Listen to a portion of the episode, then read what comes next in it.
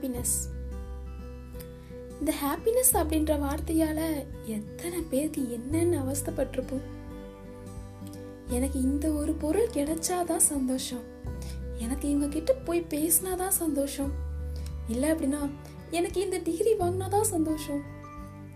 சந்தோஷத்துக்கு யாரு அளவெல்லாம் வச்சது? சந்தோஷத்துக்கு யாரு குறிப்பிடலாம் எடுத்தது? சந்தோஷம் நம்முடையது. அதை யாருக்கும் நம்ம கடன் கொடுக்கவும் தேவையில்லை யாருக்கிட்டையும் கடன் வாங்கவும் தேவையில்லை. இந்த சந்தோஷத்தை பொறுத்த வரைக்கும் யோசிக்கவே முடியாது. வாழ்நாட்கள் முழுக்க சந்தோஷமா இருந்தவனும் இருக்கான். ரெண்டு நிமிஷம் வரைக்கும் சந்தோஷம் இல்லாம பேதளிச்சவனும் இருக்கான். இந்த சந்தோஷத்தை ஆர்த்தியால் சொல்லவே முடியாதுல்ல? என்ன நீ வந்ததுலேருந்து சந்தோஷம் சந்தோஷம் மட்டும் சொல்லிக்கிட்டே இருக்கியே? சந்தோஷம் இல்லாமல் மனுஷன் நிறைய பேர் இருக்காங்களே அப்படின்னு கேட்டிங்கன்னா சந்தோஷத்தை பெரும் சந்தோஷம் சொல்லாமல் அது நீங்கன்னு சொல்லி பாருங்க. நீங்கள் உயிரோட இருக்கிற வரைக்கும் சந்தோஷமும் உங்ககிட்ட தான் இருக்கும். அதுக்கான ப்ராப்பர்ட்டிஸும் உங்ககிட்ட தான் இருக்கும். ஒரு வீடு வாங்கும்போது மட்டும் அது என்னுடையது அப்படின்னு சொல்லிட்டு பத்திரப்பதிவுலாம் பண்ணுறோம்ல அப்போ சந்தோஷமும் நம்மளுடையது தானே?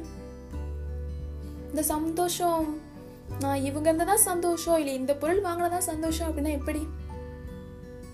ஒரு பத்து வயசு குழந்தைக்கு பொம்மைக்கார பார்த்தா சந்தோஷம்.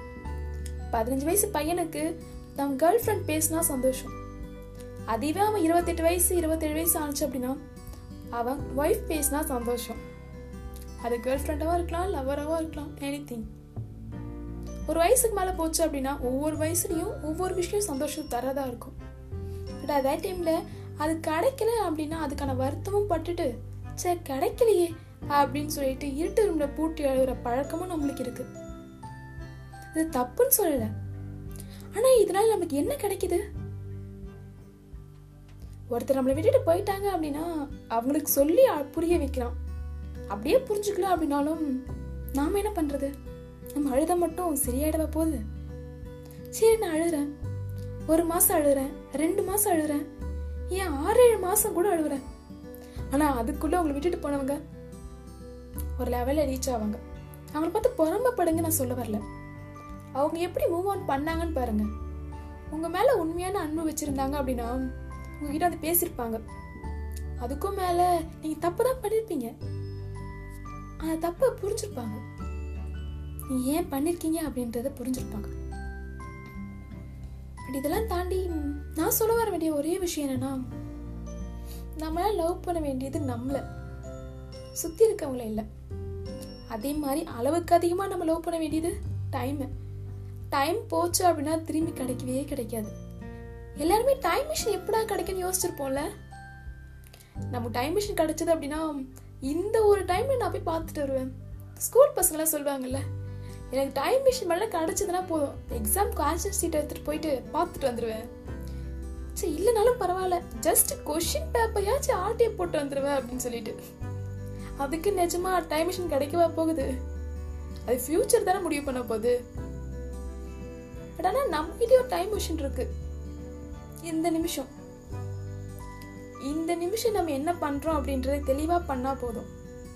ஃப்யூச்சரில் பின்னாடி போய் பார்த்தாலும் கஷ்டமே தேவையில்லை. அதையும் தாண்டி நம்மகிட்ட இருக்க ஃபோட்டோஸ் முடிவு பண்ணும் நம்ம யார் அப்படின்றது.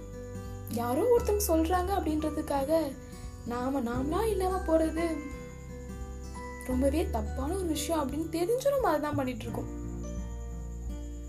நாம நாமளா இருப்போம். யாரு வந்தாலும் சரி யாரு போனாலும் சரி. பொதுவா எனக்கு தெரிஞ்ச ஒருத்தவங்க சொல்லுவாங்க மனுஷங்க எல்லாருமே ஒரு பஸ் மாதிரி. அவங்கள சுத்தி இருக்கவங்க எல்லாருமே அந்த பஸ்ல வந்துட்டு போற பேசஞ்சர்ஸ் அதை பஸ்ஸை ஒழுங்காக ஓட்டிட்டு போனா பேசஞ்சர்ஸ்க்கு ஒன்றும் ஆகாதுல்ல? அப்போவே பஸ் டிரைவருக்கும் ஒன்றும் ஆகாது. ஸோ நம்ம பஸ் நம்ம கிட்ட தான் இருக்கணும். வேற ஒருத்தங்கிட்ட போகணுமா என்ன? ஹாப்பினஸும் இப்படிதான். உங்களுக்கு என்ன தோணுதோ என்ன செய்யணும்னு தோணுதோ அதை செய்யுங்க. அதுக்கு யாருன்னா குறுக்க நின்னாங்கன்னு நீங்கள் நினச்சிங்க அப்படின்னா ரெண்டே விஷயம்தான். ஒன்று அவங்க உங்களை உண்மையாக நேசிச்சிருக்க மாட்டாங்க. இன்னொன்று நீங்கள் அவளை தப்பாக புரிஞ்சிருப்பீங்க. இந்த ரெண்டு விஷயத்தில் எது நீங்கள் அப்படின்றத நீங்கள் தான் முடிவு பண்ணணும். ஹாப்பினஸ் என்னுடைய சொத்து. அப்போ உங்களுடைய சொத்து? இதோட சைனிங் ஆஃப் பண்ணி கிளம்புறது நான் அவங்க ஆர்ஜி ஸ்ட்ரீம்